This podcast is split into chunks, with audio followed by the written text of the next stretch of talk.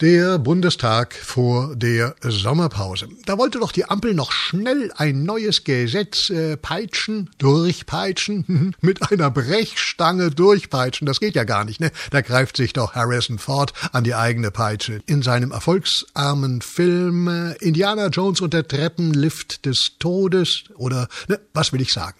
Das Gesetz, ja. Das Gesetz blieb undurchgepeitscht. Nö, sagte nämlich das oberste Gericht, das Verfassungsgericht, und fügte hinzu, jetzt nehmt euch Zeit und lest es doch erst mal. Ho, ho, ho. Jetzt knipsen Sie das Leselämpchen an, die Abgeordneten, unter der Bettdecke mit roten Ohren und Schmökern im, äh, wie heißt es, Gebäudeenergiegesetz. Wow, spannend. Allein im Titel siebenmal der Buchstabe E was da wohl noch drin steckt. E wie Erzbischof, Ehe, egal. Oder ESPD, nicht? von E wie Elterngeld ganz zu schweigen. Und das mache ich auch. Gebäudeenergiegesetz. Geiler Titel, scharfer Text. Auch wenn man direkt am Anfang schon weiß, am Schluss kriegen sie sich ne?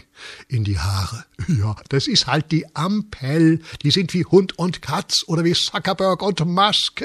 Sagt der eine, hey, kommt sofort, ho, postwendend, postwendend sogar.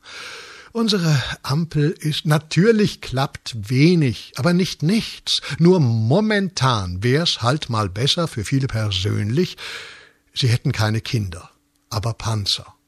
Da würde die Ampel sagen, ja, macht mehr davon. Nicht? Bei Panzern zahlen wir bei Kindern äh, auch gern, aber nein. Christian Lindner, unser ampeliger FDP-Finanzminister, hat Mitleid. Der Staat, sagte Lindner, kann nicht alles mit Geld lösen, er kann nicht überall helfen. Ach, der Christian, ich würde ihn fast lieben, wenn ich ihn nur mögen tät.